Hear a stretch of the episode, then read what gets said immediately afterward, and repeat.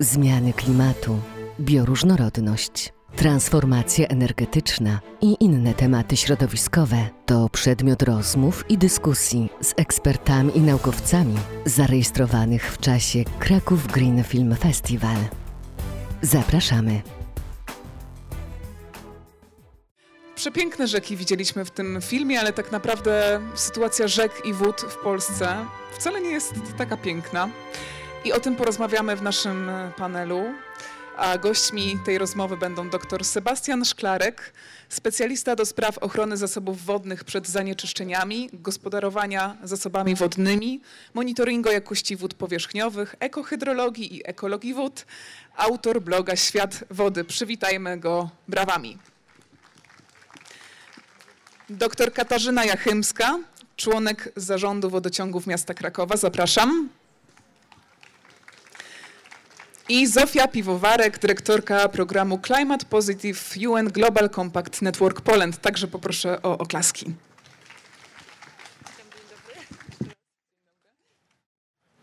Mikrofony widzę, że są. Witam Was bardzo serdecznie. Kryzys wodny bardzo aktualny temat. Pewnie pojawi się nieraz w rozmowie dzisiejszego wieczoru.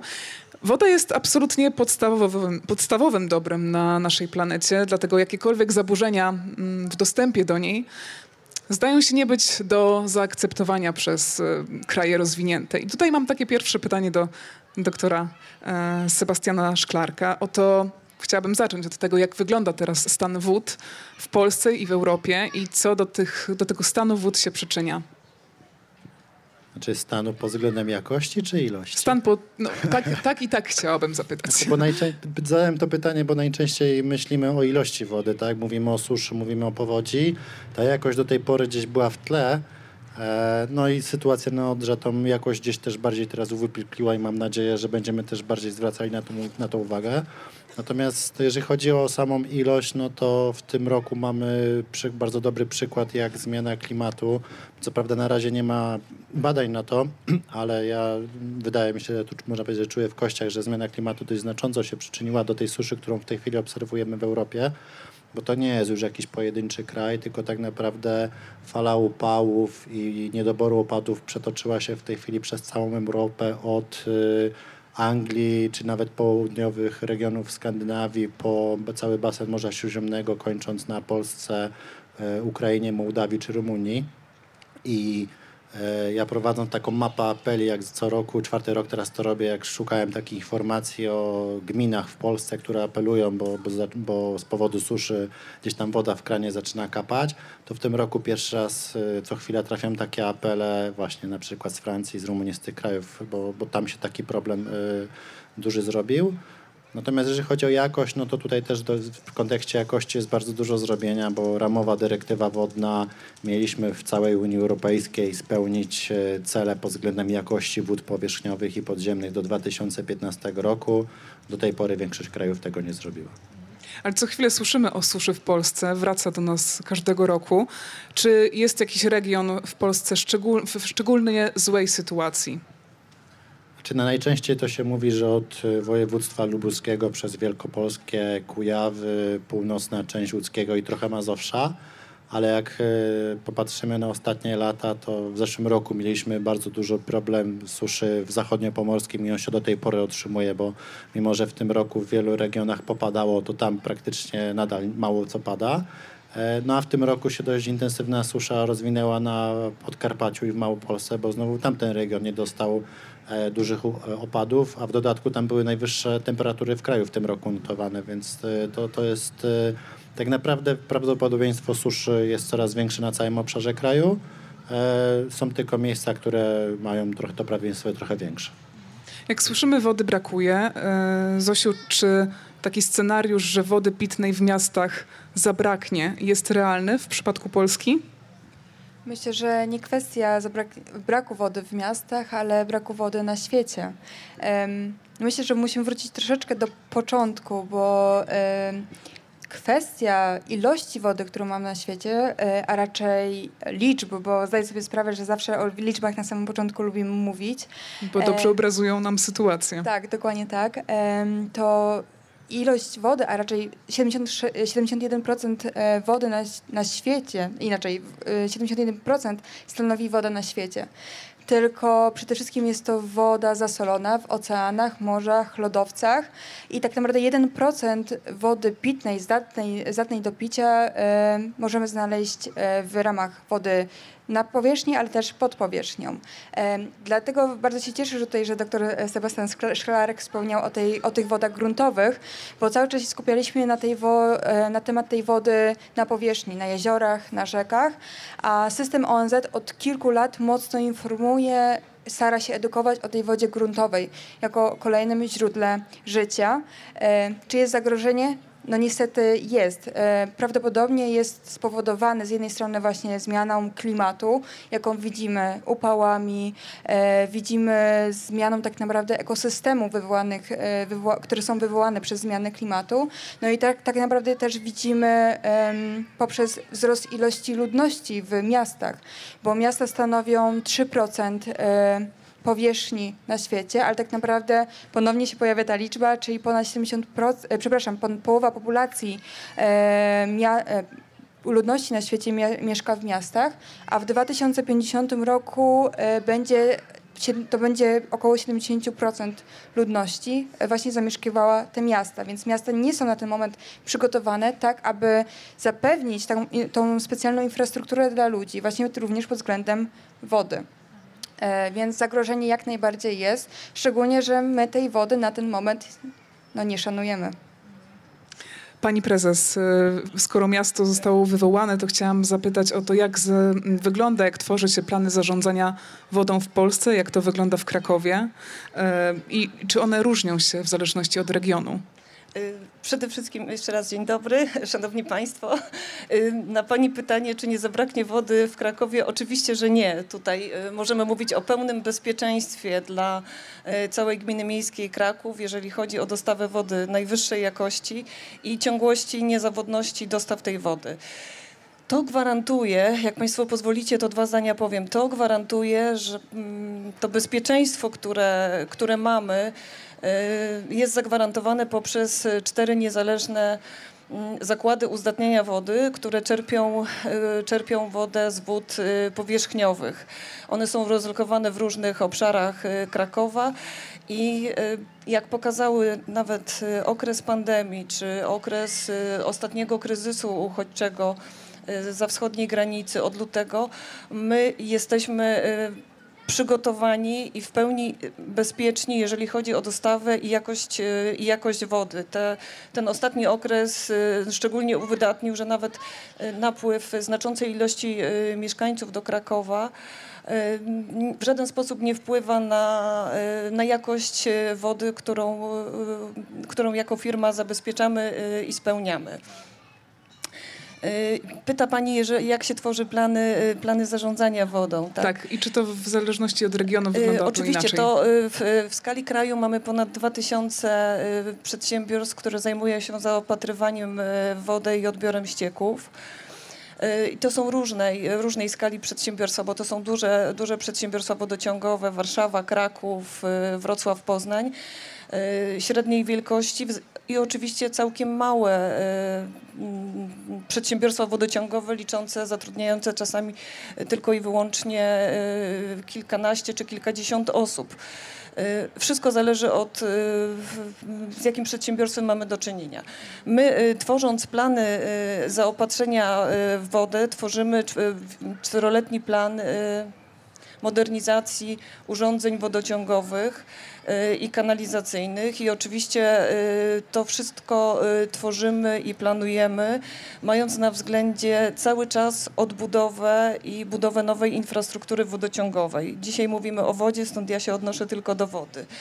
Y, Te plany mm, oczywiście wspólnie ze strategią miasta y, Kraków 2030, y, one są uzgadniane. One są również konsultowane w ramach one są konsultowane z mieszkańcami poszczególnych dzielnic Krakowa w ramach inicjatywy BIS, czyli budowa infrastruktury sanitarnej. Y, I tutaj duża rola innowacji, z tego co słyszę, w Y, zarządzaniu wodą w mieście. W zarządzaniu wodą w mieście są dwa, dwa, dwa y, aspekty najważniejsze, a mianowicie y, y, inwestycje w infrastrukturę y, wodociągową, która jest infrastrukturą krytyczną, czyli cały czas odnawianie i budowa nowej sieci wodociągowej.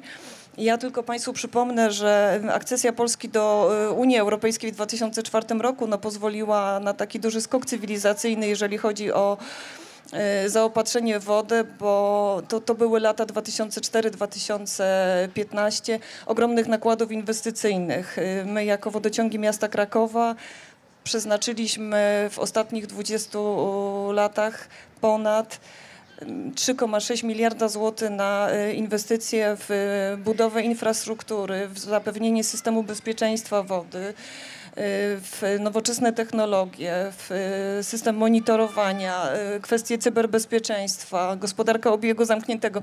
Jest tego sporo. Tak, ja bym mogła oczywiście bardzo dużo y, i długo da tutaj Państwu w szczegółach mówić.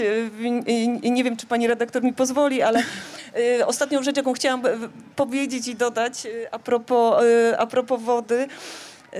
Szalenie cieszę się, że po raz kolejny jesteśmy zaproszeni tutaj na, na ten festiwal, na to wydarzenie artystyczne. Y, Dziękujemy za waszą wodę. Tak. Drodzy E, Państwo, wciąż dostępna jest w beczce tutaj po prawej e, stronie. Tak, e, pan wspomniał, e, pan doktor wspomniał o tej nowej dyrektywie e, wodnej dotyczącej jakości wody, doty, dotyczącej wody e, przeznaczonej do spożycia. Ja chcę powiedzieć, że w 2013 roku e, jako wodociągi miasta Krakowa byliśmy już przygotowani do tej nowej dyrektywy wodnej, bo wprowadziliśmy program e, Dobra woda prosto z kranu, do czego państw, do czego Państwa bardzo serdecznie zachęcam i to jest najlepszy środek e, zdrowotny, relaksacyjny, ekologiczny do tego, żeby e, o siebie zadbać. Ta nowa, ostatnie zdanie, ta nowa dyrektywa, ta nowa dyrektywa wodna, którą jesteśmy jako kraj zobligowani do implemento- implementowania w tym roku, Aktualnie teraz trwają konsultacje społeczne, jeżeli chodzi o ustawę o zbiorowym zaopatrzeniu w wodę do końca sierpnia. Miesięcznie około 6,5 tysiąca mm, badań wody wykonujemy. Y, Myślę, że będziemy pierwszym w kraju laboratorium, które będzie przystosowane do wszystkich metod y, badawczych, jeżeli chodzi o nową dyrektywę wodną, która ma wejść w przyszłym roku. Tak jak, drodzy Państwo, słyszeliście, kranówka w Krakowie jak najbardziej do kubków powinna się e, wlewać.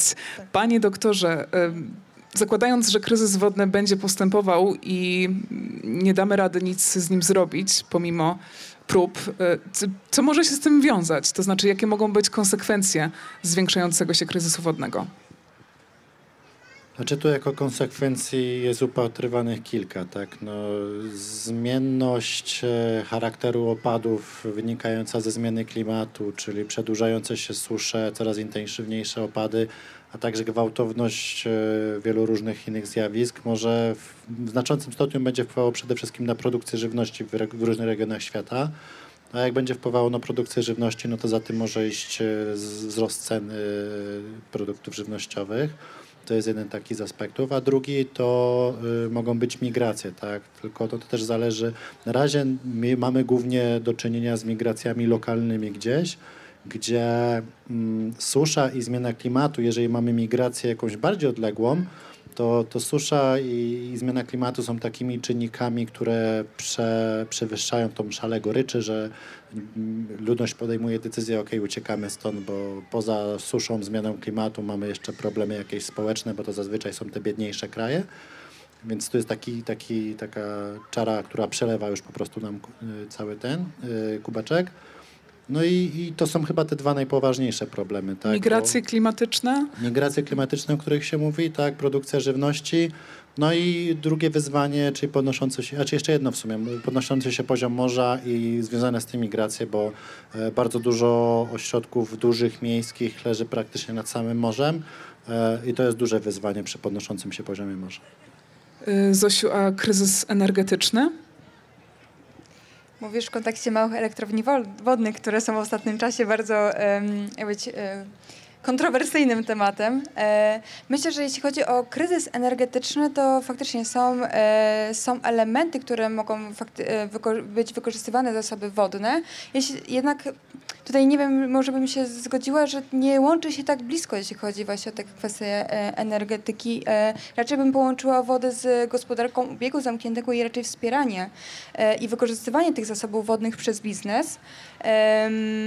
Co pra- prawdą jest, że woda nas otacza i tak naprawdę w każdym elemencie, który, który tutaj y, jakby ci nas otacza, jest zawarta woda, czy to w powietrzu, czy to w rzekach, czy to woda, woda jest wszędzie. E, Sami się składamy e, w 70% z wody, więc my- myślę, że o tym nie powinniśmy e, zapominać. I jak jej zabraknie albo nie będziemy no właśnie jej szanować, będziemy zanieczyszczać, zanieczyszczać rzeki, ale raczej nie dbać co do, co do tych rzek trafia to możemy po prostu bardzo źle skończyć i sami możemy sobie zrobić tą krzywdę. Jednak tutaj powiem trochę z perspektywy biznesu, bo UN Global Compact jest tą częścią Organizacji Narodów Zjednoczonych, która została stworzona przez sekretarza generalnego ONZ do współpracy z biznesem. E, Więc z jednej strony mamy bardzo dobre przykłady e, firm e, z różnych sektorów, czy to z sektoru farmaceuty, e, farmaceutyków, e, ze sektora leków, e, firm, które produkują leki, e, z w perspektywy firm, które też produkują kosmetyki, e, a to są takie dwie branże, które w ostatnim czasie są takie punktowane za to właśnie nieszanowanie wody. Kolejną jest oczywiście branża mody e, i duża ilość zużywania e, wody przez, przez, przez tą branżę. Więc to są też właśnie przykłady firm, które działają dobrze, które starają się zmieniać, które starają się oszczędzać wodę. Branża budowlana. I mówimy na przykład o gospodarce obiegu zamkniętego w kontekście wody albo oczyszczanie wody i na przykład ponowne em, wykorzystywanie tak naprawdę wody szarej w budynkach na przykład. Więc to jest takie wiele dobrych przykładów, które mamy, których możemy dotknąć, usłyszeć, e, dowiedzieć się więcej. No ale też mamy te złe przykłady firm, które jeszcze na ten moment nie szanują. Mamy tak naprawdę i e, kwestie branży tak naprawdę wydobywczej, e, branży no, wydobywczej w kontekście węgla, która tej wody na ten moment nie, nie, nie do końca szanuje albo wykorzystuje na przykład wodę, jeśli e, kopalnia przestaje korzystać, to, jest, to bardzo często te kopalnie są po prostu zalewane. E, albo mamy też branże tak naprawdę, em, no, które, które na ten moment na przykład nie, nie zdają sobie sprawy z obowiązków, które będą je, em, albo mandatów, albo kar, które będą je e, dotykały, jeśli na przykład nie, nie przestaną wpuszczać e, ścieków albo no właśnie e, tych nie, nie, na tej, tej wody brudnej po produkcjach do rzeki. Skoro już wywołałaś ten temat, em, to ja skieruję do pana doktora to pytanie. Jak wszyscy wiemy, żyje tym cała Polska, umiera Odra. 27 lipca, mniej więcej w tym czasie, pojawiły się pierwsze informacje o śniętych rybach w Odrze. Z dzisiejszego poranka e, informacja, którą podało radio RMFFM, e, brzmi, że 100 ton, 100 ton śniętych ryb e, wyłowiono z rzeki. Ja chciałam zapytać, dlaczego tyle trwa ustalanie przyczyny?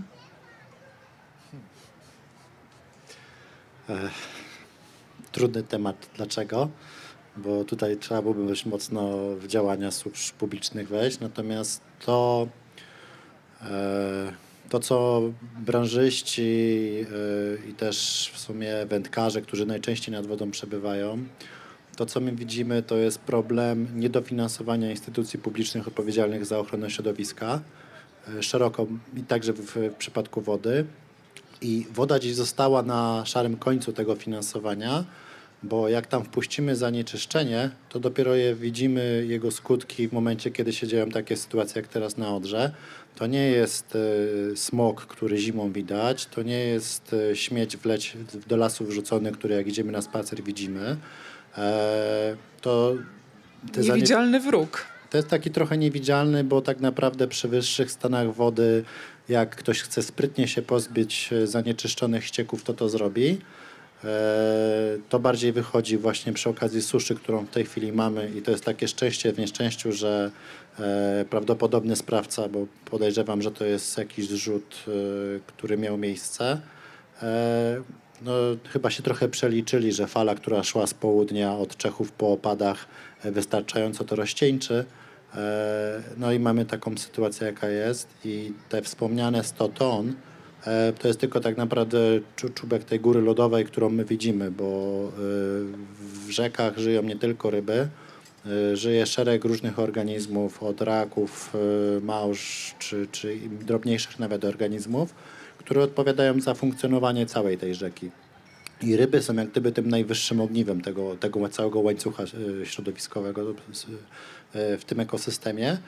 E, Więc jeżeli tyle ryb jest już odłowionych, a pewnie jest ich więcej, bo część też słyszymy, że zalega gdzieś na dnie, to zostały też zabite prawdopodobnie du, dużo różnych innych organizmów, które odpowiadają za funkcjonowanie tej rzeki, które na przykład stanowią pokarm dla ryb, które za jakiś czas pewnie wrócą, jak ta fala zanieczyszczeń minie.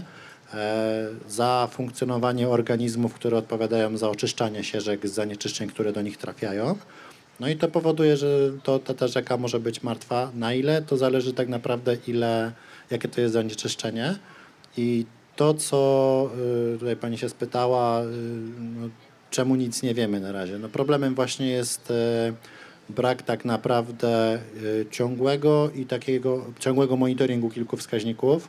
No niedawno właśnie przed chwilą przeczytałem informację, że w końcu tego monitoringu się może doczekamy, bo minister odpowiedzialna za środowisko powiedziała, że przekaże 250 milionów. Szkoda, że dopiero to się zdał, zdarzyło po takiej tragedii, jaka dotknęła rzekę. Natomiast y, też niedofinansowanie Inspektoratu Ochrony Środowiska. Już od wielu lat e, są głosy, że y, ta instytucja jest niedofinansowania, przez co nie ma środków na odpowiednią aparaturę, na odpowiednie kadry, na to, żeby interweniować wtedy, kiedy potrzeba. I jeszcze przez jakiś czas też były takie problemy prawne, że pobierane przez nich próbki e, wody z oczyszczonych, y, oczyszczonych ścieków no nie mogły być brane pod uwagę jako dowód w, na przykład w sprawach późniejszych. Tak? Więc to takie była taka, można powiedzieć, be- bezmocna instytucja, która e, istniała, a nic nie mogło za dużo zrobić. E, no i to powoduje, że i teraz pytanie, tak? Czy my mamy już wyniki, tylko one nie są upubliczniane, czy po prostu służby zareagowały za późno, żeby złapać źródło problemu? No ale to na razie nie mamy odpowiedzi na to i możemy tylko domniemywać. Mhm. Takie informacje o zanieczyszczeniach wód y, pojawiają się coraz częściej i to nie tylko w Polsce. E, Jakie mogą być takie długofalowe y, konsekwencje? To jest do ciebie, Zosiu, skierowane pytanie. E, Jeżeli takie sytuacje będą się powtarzały, to co może, może się stać, tak mówiąc zwięźle? W kontekście zanieczyszczenia wody w rzekach oceanach, morzach, tak. Mhm. Coraz więcej informacji takich się pojawia w sieci. Znaczy, myślę, że wody w oceanach, rzekach, morzach są cały czas zanieczyszczane i to jest e, na porządku dziennym. Mamy transport morski, e, transport morski, który, do którego jest zużywana najgorsza frakcja ropy, która się nazywa mazut, więc tak naprawdę em, oceany, oc- w Oceanie Indyjskim, e, Morze Karaibskie, ta rafa koralowa zanika i ona już nie będzie odbudowana, więc tak naprawdę naj, najstarszy, najstarszy tak naprawdę organ, nie będzie śmieje, organ życia, tak naprawdę przy, przykład życia w morzach zanika i to zanika w związku z działalnością człowieka.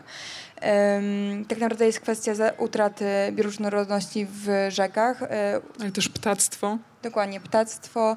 Tak naprawdę em, rzeki i woda wpływa, tak jak rozmawialiśmy, wpływa na wszystko, wpływa na kwestie związane z rolnictwem, więc tak naprawdę o tych konsekwencjach tutaj e, doktor e, Sebastian Szklarek już mocno znaczy mocno za, zaakcentował i powiedział.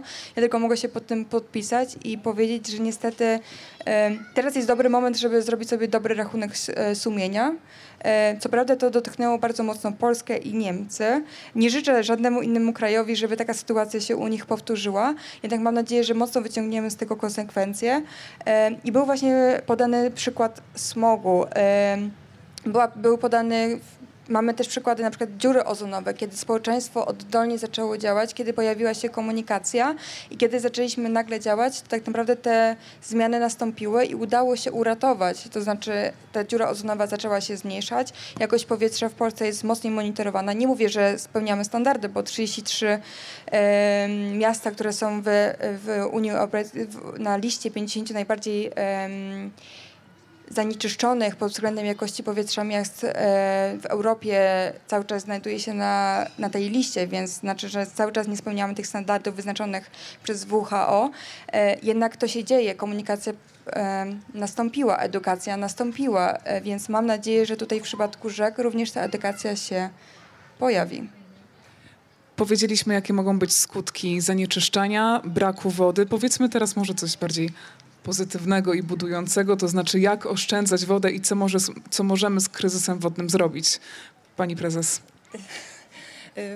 Po pierwsze, y, musimy sobie zdać y, świadomość i takie wydarzenia, na których dzisiaj mam przyjemność uczestniczyć, one y, edukują, one pokazują, y, one nas rozwijają. Woda jest kapitałem na naszym na dziś, ale również na przyszłość. Y, Wodę określa się już teraz jako nowe złoto, jako błękitne złoto, więc to pokazuje, mm, jak istotnym elementem życia to jest. My byliśmy przyzwyczajeni, że ta woda jest zawsze, ona była troszkę tak po macoszemu traktowana, no zawsze ta woda w kranie, Zawsze się lała. leci, tak. tak. Dopiero takie sytuacje, y, dopiero zmiany klimatyczne, dopiero to, że ONZ y, w 2018 roku y, wyznaczyło dekadę dla wody, dopiero cele zrównoważonego rozwoju.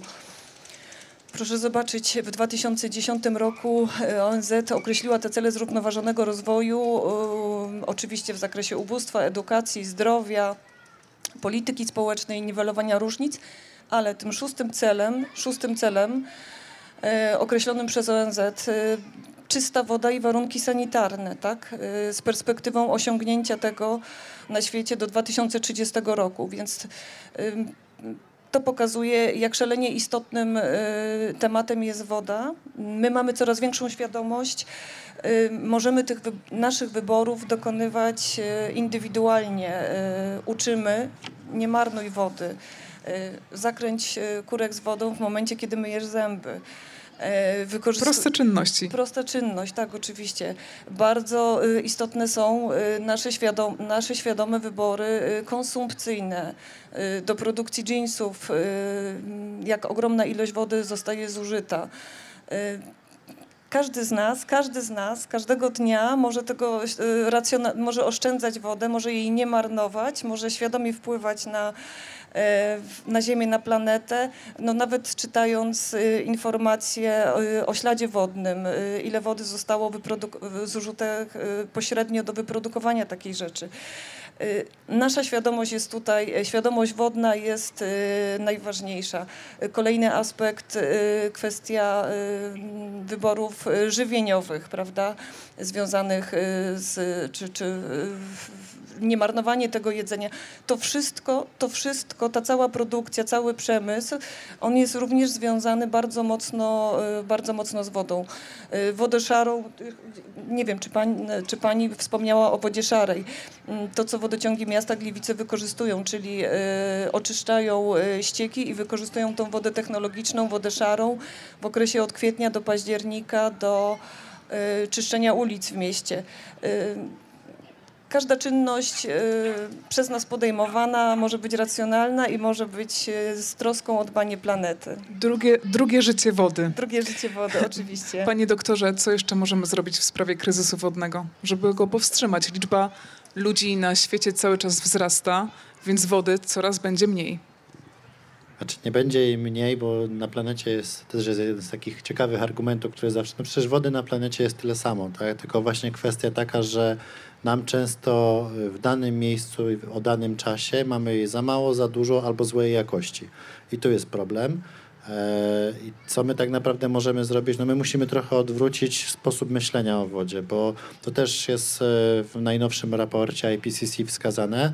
E, Jest takie pojęcie maladaptacji, czyli takich można powiedzieć pseudoadaptacji, że my myślimy, że się adaptujemy do zmiany klimatu, bo na przykład jak brakuje, nie pada, to sięgamy po wodę podziemną, a to jest podcinanie gałęzi, na której siedzimy, bo jeżeli my tą wodę za szybko odpompujemy, to na później nie ma czasu się odnowić. I tutaj właśnie dlatego też między innymi w tym roku ONZ y, zwrócił uwagę, że to jest temat y, tego roku, tak hydrologicznego można powiedzieć, e, właśnie wody gruntowe, bo też często jest tak, że Afrykę kojarzymy na przykład jako kraj, który jest suchy, który nie ma wody.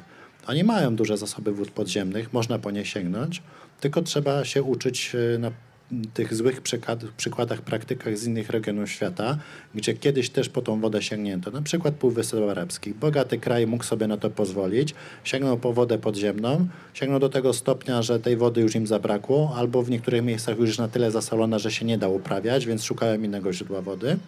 Dlatego my musimy troszeczkę inaczej myśleć. W pierwszej kolejności powinniśmy myśleć o wykorzystaniu wody deszczowej, która spada nam z nieba. Ją zatrzymać i ją wykorzystać na różne cele. Później właśnie ta wspomniana woda szara, tak? bo y, to jest coś, co woda z umywalki czy pospytnicza spokojnie można podczyścić i y, wykorzystać do spłukiwania toalety albo właśnie do nawadniania terenów zielonych.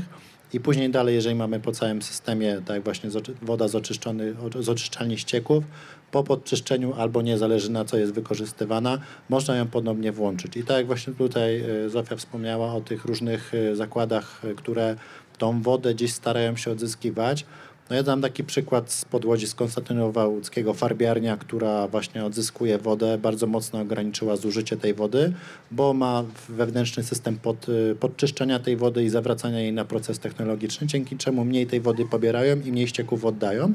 Po prostu mają recykling tej wody wewnątrz zakładu. E, I to się da zrobić. W branży takiej odzieżowej, która rzeczywiście powoduje duże, dużo wody, potrzebuje to raz, dwa, produkuje dużo zanieczyszczeń w całym procesie, dało się tą wodę tak poczyścić, żeby się ją, ją dało zawrócić. I też tutaj przy okazji taka anegdota, ja pamiętam jak z architektkami kiedyś rozmawiałem, że nowo wybudowane e, bloki e, wykorzystano właśnie system podczyszczania wody, zawracania jej do spłukiwania toalet. Mieszkańcy niektórzy stwierdzili, no nie po to płacili tyle kasy za nowe mieszkania, żeby lekko szarawą wodę spuszczać toaletę. Więc to pokazuje, gdzie jest właśnie potrzeba jeszcze edukacji, myślenia mhm. trochę innego, zmiany tej świadomości.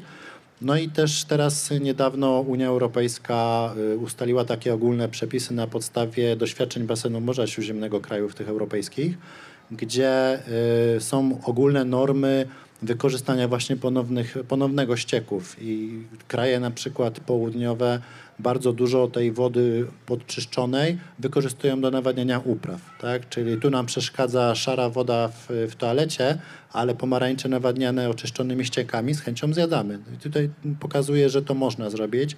Oczywiście te normy są w zależności od tego, co to jest, bo jeżeli jest podlewana sałata, to ma zupełnie inne normy niż to jest drzewo ale to pokazuje, w którym kierunku powinny iść zmiany, czyli najpierw woda deszczowa, później ta woda odzyskana i dopiero później wody powierzchniowej, na końcu wody podziemne, bo trzeba pamiętać o tym, że wody podziemne odtwarzają się dziesiątki, jak nie setki lat. I im głębiej tak naprawdę, tym ta woda jest starsza. I wsadzić pompy i odpompować wodę to jest bardzo łatwo, czego przykładem są kopalnie odkrywkowe, Natomiast, żeby to się otworzyło, żeby ten lej depresyjny z takiego jednego ujęcia, bo leje depresyjne przy kopalniach odkrywkowych są duże, ale takie same, tak naprawdę, jeżeli pobieramy tej wody za dużo, to takie mikroleje się tworzą przy każdych ujęciach wód podziemnych. Więc to byłoby taka, powinna być taka żelazna rezerwa na rzeczywiście trudne czasy. Dokładnie. Myślę, że to jest dobry moment, żeby nawet przypomnieć tak naprawdę, czym jest nawóz i jakby, czy jest ten pierwotny nawóz w rolnictwie i więc taka oczyszczalna woda, tak naprawdę no, z ubikacji, którą mamy i nawożenie tak naprawdę taką wodą upraw, to tylko je użyźnia, więc ja jako jak być dumna wnuczka, jak być rolnika, mogę z pełną odpowiedzialnością powiedzieć, że e, są, są to, powinniśmy wrócić do też, tak, takich pierwotnych, pierwotnych zachowań.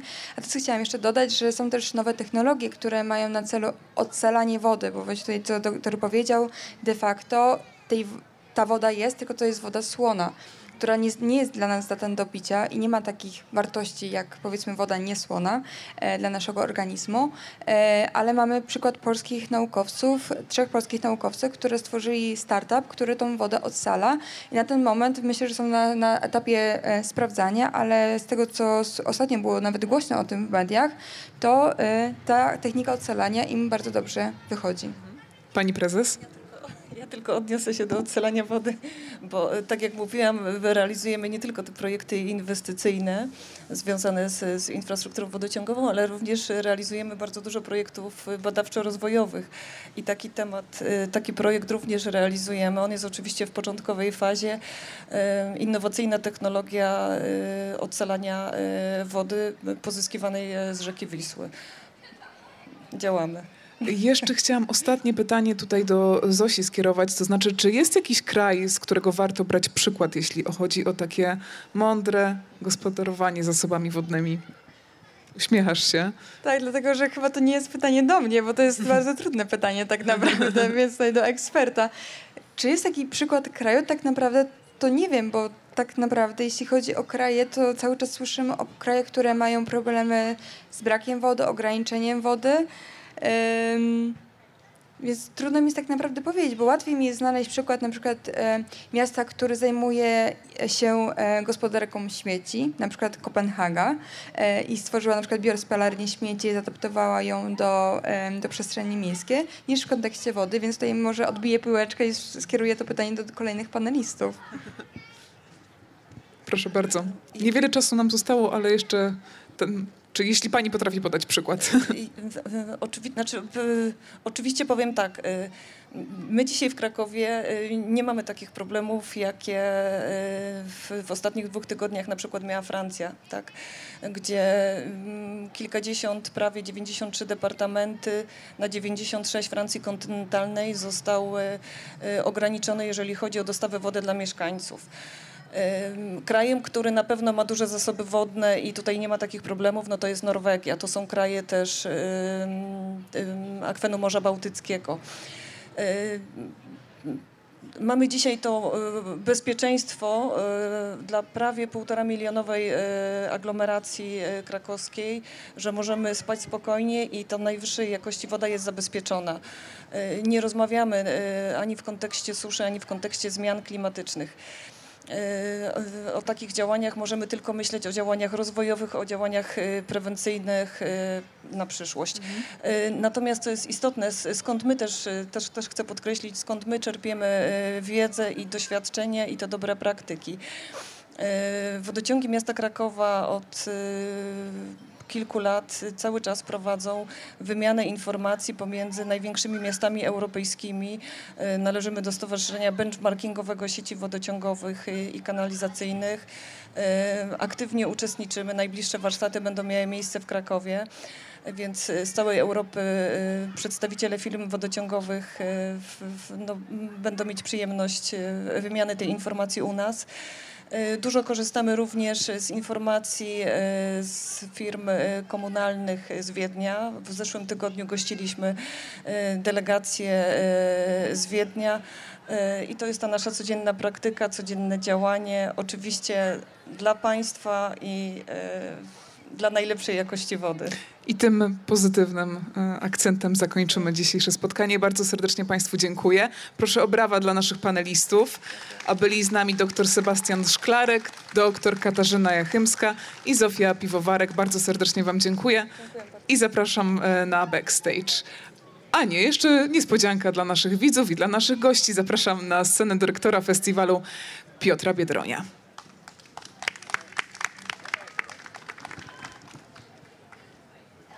Tak, zawsze taka niespodzianka jest, to już część naszych widzów wie, że mamy taką, taką specjalną nagrodę, to się nazywa Green Heroes. Czyli ona zawsze przeznaczona jest dla kogoś bardzo, bardzo wyjątkowego, który jest dla nas bohaterem, który nie tylko edukuje, ale swój prywatny czas poświęca, żeby edukować. I nasza kapituła tą nagrodę przyznała komuś, to jest guru, jeżeli chodzi o wody, panu Sebastianowi. Wielkie brawa! I teraz ja sobie wytłumaczę, o co chodzi w tej statuetce. To jest tak, że Sebastian, to jesteś ty, jest tutaj, jako nauczyciel, tablica, gdzie edukujesz, gdzie mamy planety B, a to są wszystko twoi uczniowie, czyli wszyscy, którym będziesz kierował swoją wiedzę. Dla ciebie, gratulacje. I dzieci, na których trenuję proste przekazywanie. Oby. Gratulacje, Sebastian. Gratulujemy. Mamy Znaczy- nadzieję, że będzie stała w widocznym miejscu w mieszkaniu. Gdzieś, spróbuję, jakbym mógł parę słów. Tak, jestem, dziękuję, bardzo zaskoczony tą nagrodą. To po pierwsze. Po drugie, czy guru, to nie wiem. Jestem młody, mimo że wyglądam staro, więc się jeszcze dużo uczę, ale to szczęście w nieszczęściu mam to, że przez tą swoją działalność e, poznaję bardzo dużo branżystów, ekspertów i my tą wiedzą się wymieniamy i dyskutujemy. Tak samo na przykład w tej sprawie Odry, która teraz jest. Jest kilka grup e, nieformalnych ekspertów, które cały czas debatuje nad rozwiązaniem tego problemu. I właśnie a propos tego, tutaj jeszcze twojego ostatniego pytania, y, czy jest jakiś kraj, który ma takie super rozwiązania wodne?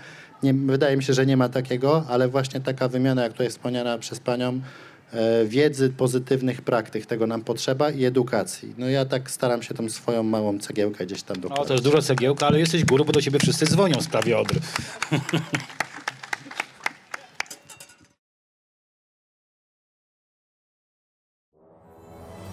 Dziękujemy za wysłuchanie Green Festival Podcast. Więcej rozmów z ekspertami znajdziesz na portalu VOD greenfestival.pl w zakładce podcast.